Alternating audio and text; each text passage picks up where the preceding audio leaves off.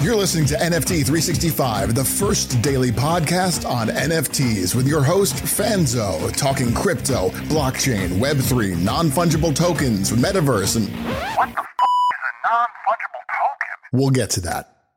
It's time for today's episode of NFT 365, the only daily NFT podcast minting an NFT every day for 365 days. Powered by the ADHD coin at rally.io, here's your host and digital futurist, the ADHD superpowered Brian Fanzo.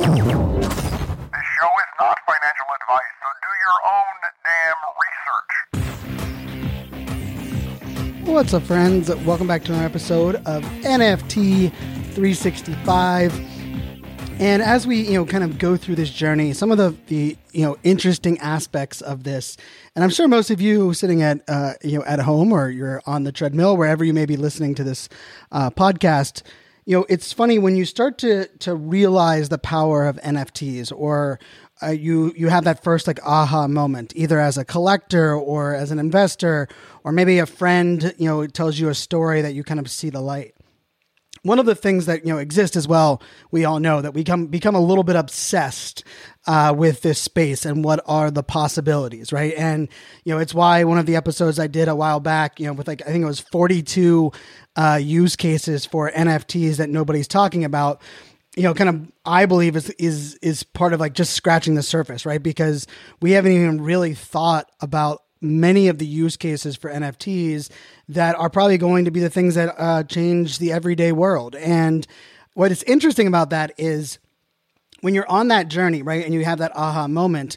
Part of the the thing that is so surprising, and you don't usually realize this until you have that aha moment, is how the media uh, or even how the public uh, you know decide to portray NFTs or even crypto, but I'll throw NFTs in there uh, the most. And you know, one of the stories that came out recent, recently, uh, you know, is the Seth Green. And for those you know, Seth Green as an actor, uh, been acting in movies for as long as I can remember. And apparently, you know, he had bought a bored ape and was actually creating a sitcom, uh, you know, that, and I've seen the preview of it. It's actually a really cool video, uh, including many of his NFTs, including the main character being using his bored ape. Now, um, his bored ape was actually stolen from him in a phishing, uh, you know, uh, attack where someone was actually able to extract that, uh, you know, bored ape from his wallet. And of course, you know the other part of this that is interesting you know they they extracted it they sold it on the secondary market and then of course somebody innocently bought it and now there's like kind of that weird spot. And of course they had to stop production of the sitcom because he technically does no longer owns the IP rights to that bored ape. And when I heard that I was like man that is that is crazy. I was like, but how cool is it that Seth Green was creating a whole TV show? And then I once I got to see the the TV show, you know, the the pilot that it had been shared online, you know, it was really cool. It used a lot of other NFT projects as well. It had a cool cat in it, a couple other NFTs, and I was like, man, I mean, how interesting is it that you know the part that sucks is that you know the bored ape was stolen but we ultimately get an inside view at, at, this really great use case for nfts but then I looked at what was covered and how people talked about it on, you know, Fox News, CNN, even like Vox and New York Times. And it was all mocking and, and, and really just talking about, you know, how crazy is this that, you know, Seth Green um, was playing around and he got his, you know, his ape stolen that was worth hundreds of thousands of dollars.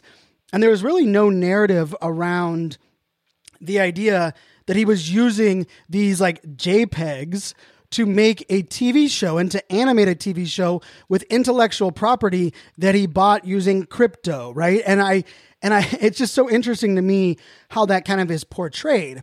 And then the other part of this is also because there's so many different use cases and different, you know, avenues for NFTs, a lot of the narrative can get lost on people. And one of the narratives that I think is too often kind of portrayed or talked about and is really the narrative where people kind of just go, "Oh, that's not really for me," is the collectible space. And and you might have noticed, uh, you know, here on the podcast, I haven't talked a lot about the collectible space as a whole, right? And I will say it's not a knock on the the collectible space. I actually hold many of uh, of the you know the ones that are um, you know are in that space, right? That are part of kind more of a collectible uh, journey, right? I own you know Top Shots, I own um, DraftKings. I own Vivo, right? I own v- or VeVe. I said Vivo, uh, VeVe, uh, which is you know I think one of the ones I think is often referred to, and in a lot of circles that I uh, run in, I can tell you the VeVe uh, use case, which has a lot of uh, you know your Disney, a lot of your um, you know I would just say animated. Uh, you know, especially that comic book side, even Star Wars, uh, you know, a lot of that, you know, DC Comics, Marvel, you know, have rolled out NFT collectibles within the VeVe app, right? And I actually believe I was one of, you know, I actually I think I got bumped off of the of the white li- the wait list of VeVe because a friend had bought so much on VeVe at the time.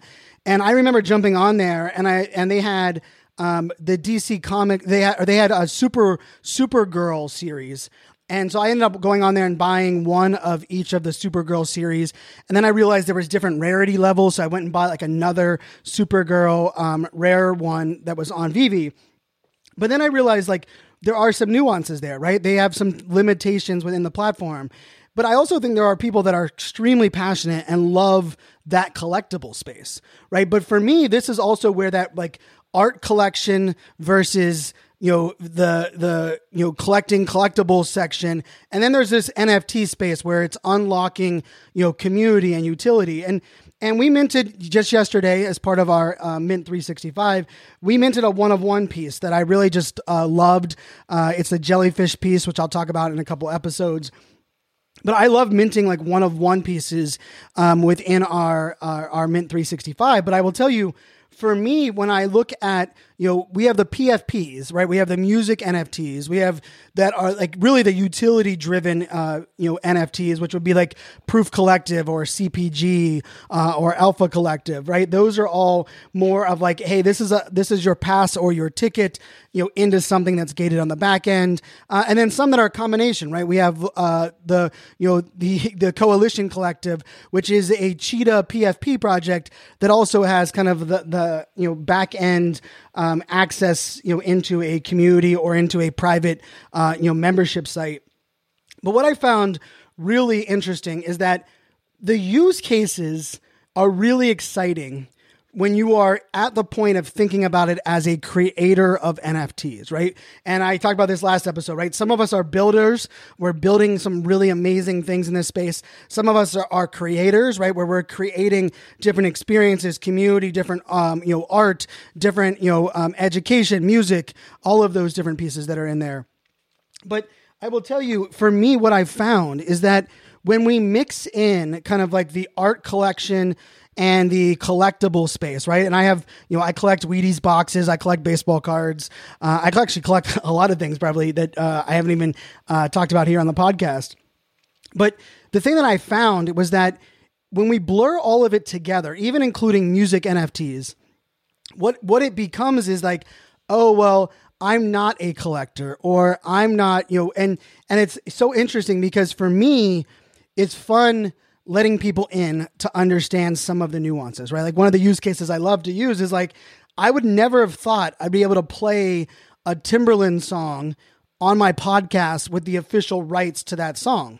But because I own the Ape-In Productions NFT, I can do that here on the podcast because I own the ability to play that song within my podcast compared to, you know, uh, if I didn't own the NFT, then of course I wouldn't be able to have the, you know, rights to own that song. It would be taken down from YouTube um, and those places as well. You know, the other part of this is when we talk about these kind of use cases, we also talk about, you know, the value, you know, kind of going up and the supply and demand conversation. But it's funny because the VeVe conversation, right? The the traditional collector conversation, or even like the you know baseball card Top Shot collection, um, you know, part of this whole equation a lot of that really requires like mass adoption, right? Like I will tell you, I bought those Supergirl ones on VeVe uh, for my daughters, and I haven't even logged. I went to log in the app today, and I was like, oh my gosh, it logged me out. I haven't been logged in you know, in a couple months probably.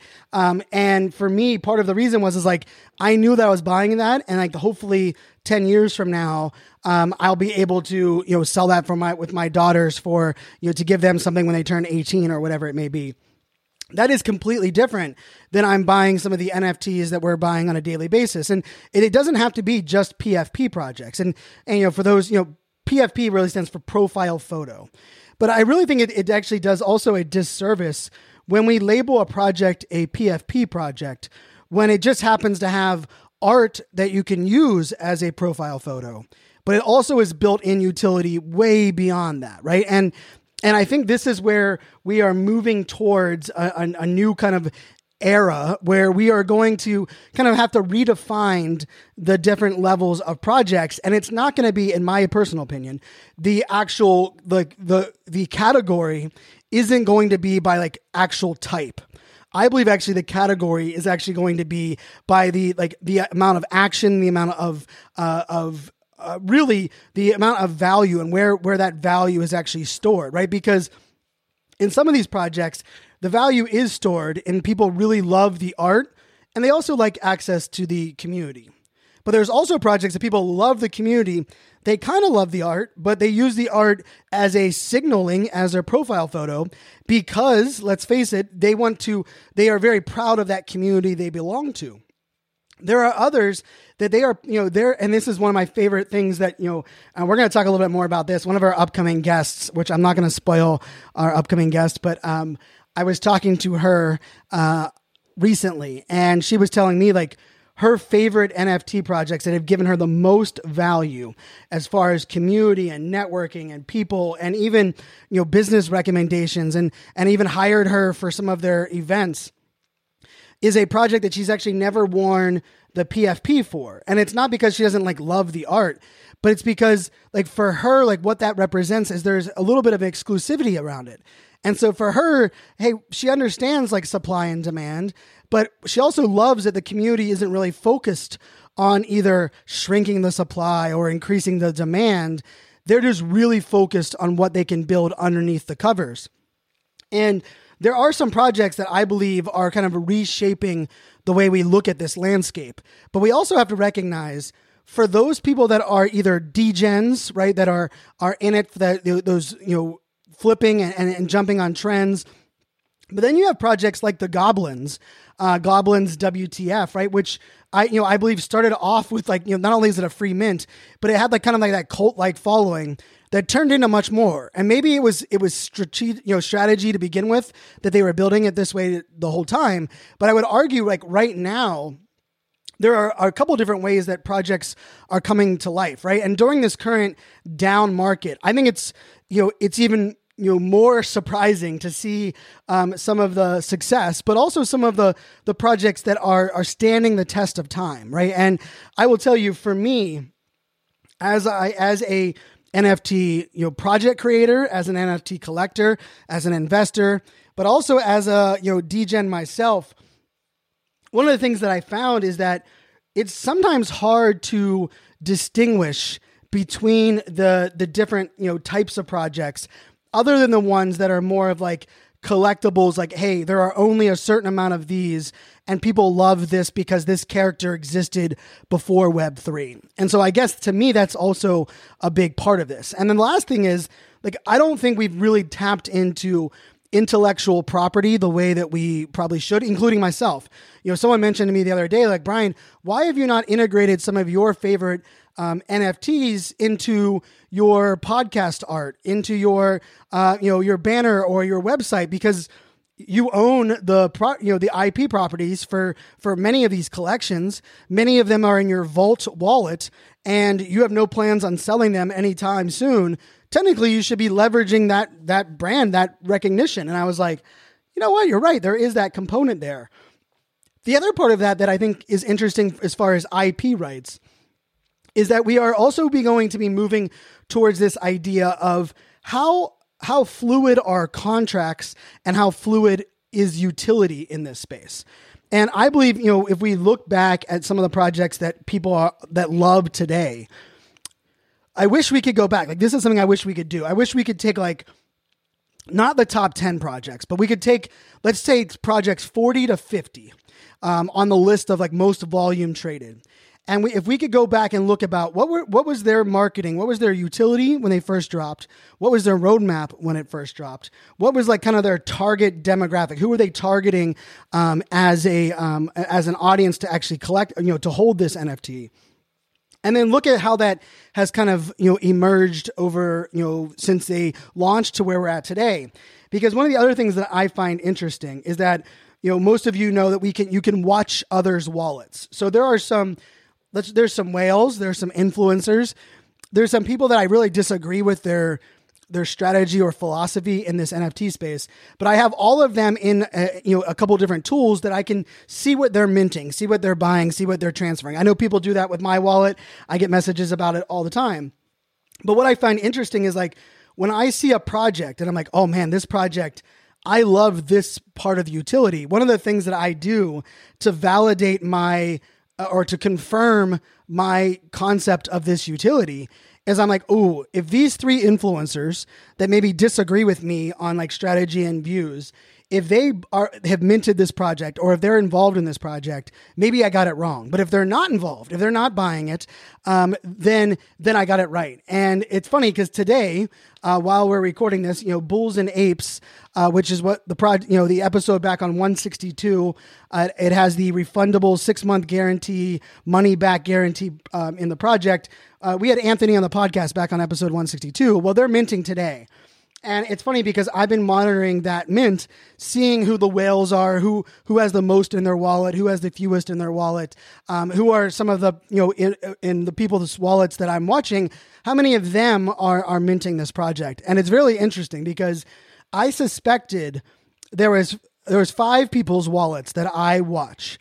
That my suspicion was earlier today was I bet you none of these five people mint bulls and apes because what Bulls and Apes is building is not like what they like to tote to their community. And and they're they just hey, they they are making money, they're doing things their own way. I just completely disagree with their philosophy. And you know the founders are doxxed they are you know um, fully funded you know they are you know have vc experience they're also worked uh, collaboration with some other projects and when i was confirmed that those five people that i didn't think were going to be involved as of recording of this podcast, they have not minted um, one of these uh, of this uh, NFT. I was like, "Yep, makes sense, right? The the the the utility, the way they built the community, uh, the people they have involved, right? And and I will tell you, keep an eye on this.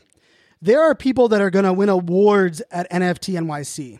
There are people going to be on stage at NFT NYC coming up next month that I will mark my words that will probably not be on a stage again in the NFT space.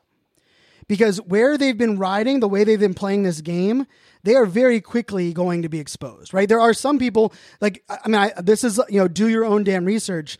I think we also have to look at our bag and research now, right? Because there are some projects that you know, once I held them, I was able to learn more information about the founder, about that founder's past, even talk to some of the people that have been clients of that founder and and realize how many of them were so distraught and upset and many of them have lawsuits and filed with a better business bureau and I was like, "Oh my goodness."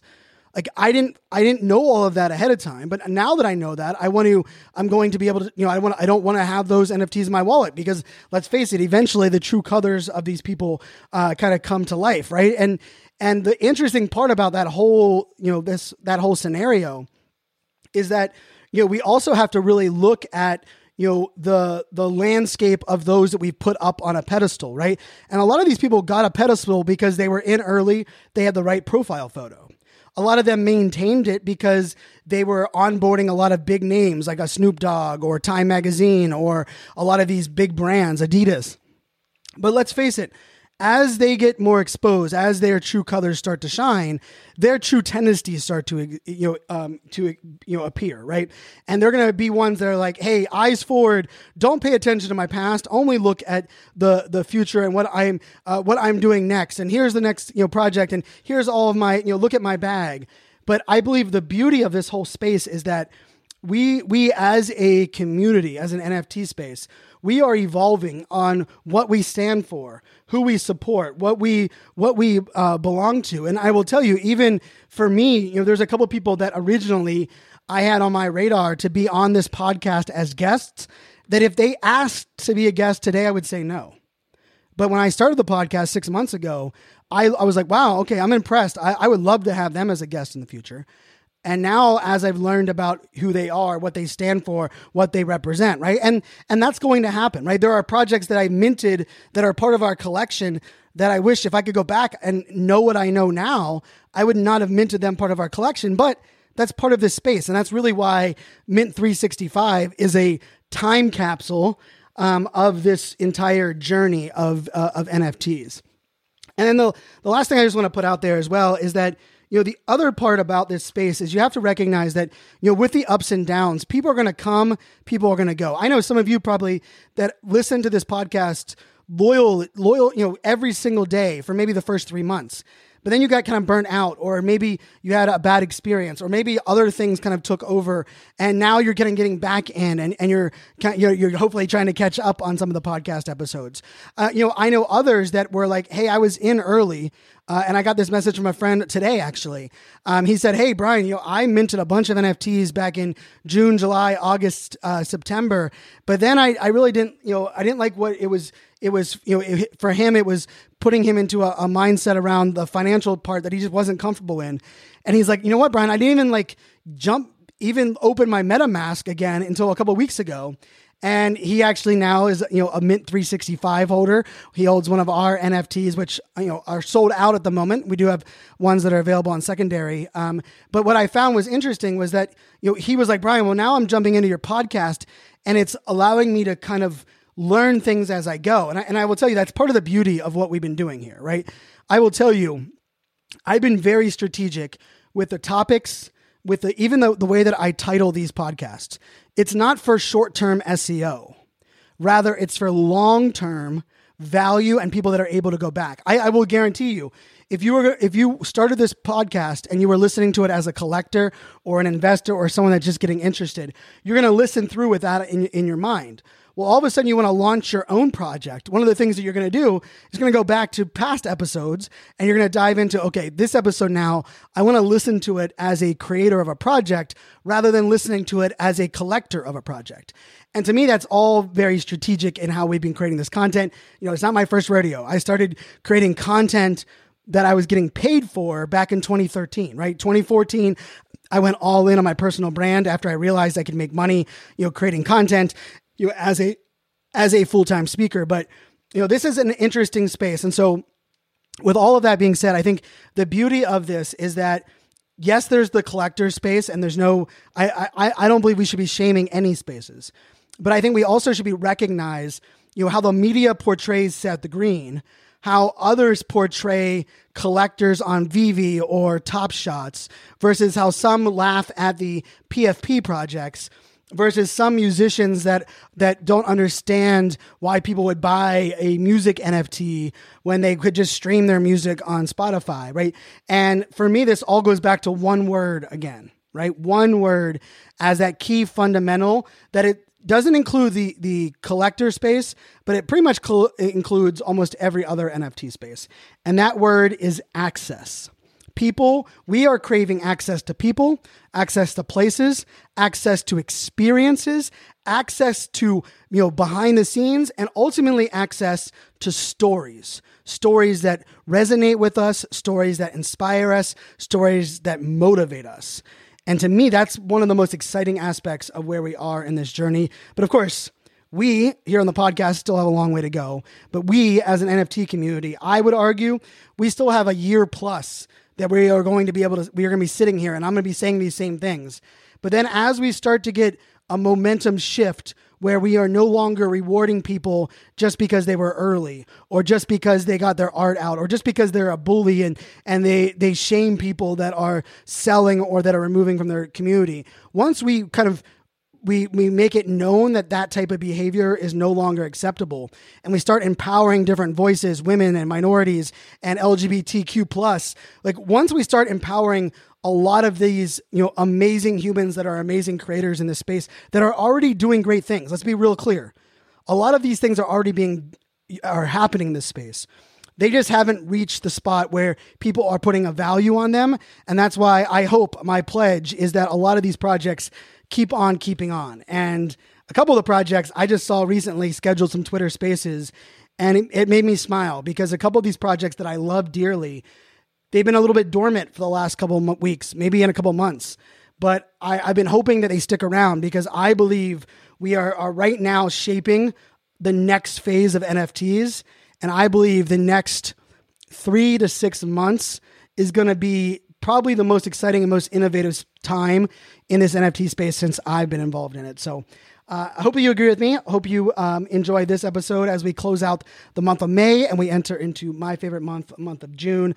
You know, as always, every one of our uh, our podcasts, we we put the video up on YouTube. We have the blog post up on our website, uh, NFT365podcast.com. You can reach out to us on social. You can reach out to me, iSocial Fans with a Z. It's iSocial F A N Z. I'm on every social platform, extremely active in all of them. We'd love to hear from you. Love to hear your comments comments, your thoughts on all of the podcasts uh, and anything that we can do. Maybe maybe even suggestions for future episodes. Feel free to shoot me a message there. I'm always open uh, to getting creative and using some of your feedback. But until tomorrow, my friends, make it a great day. Cheers.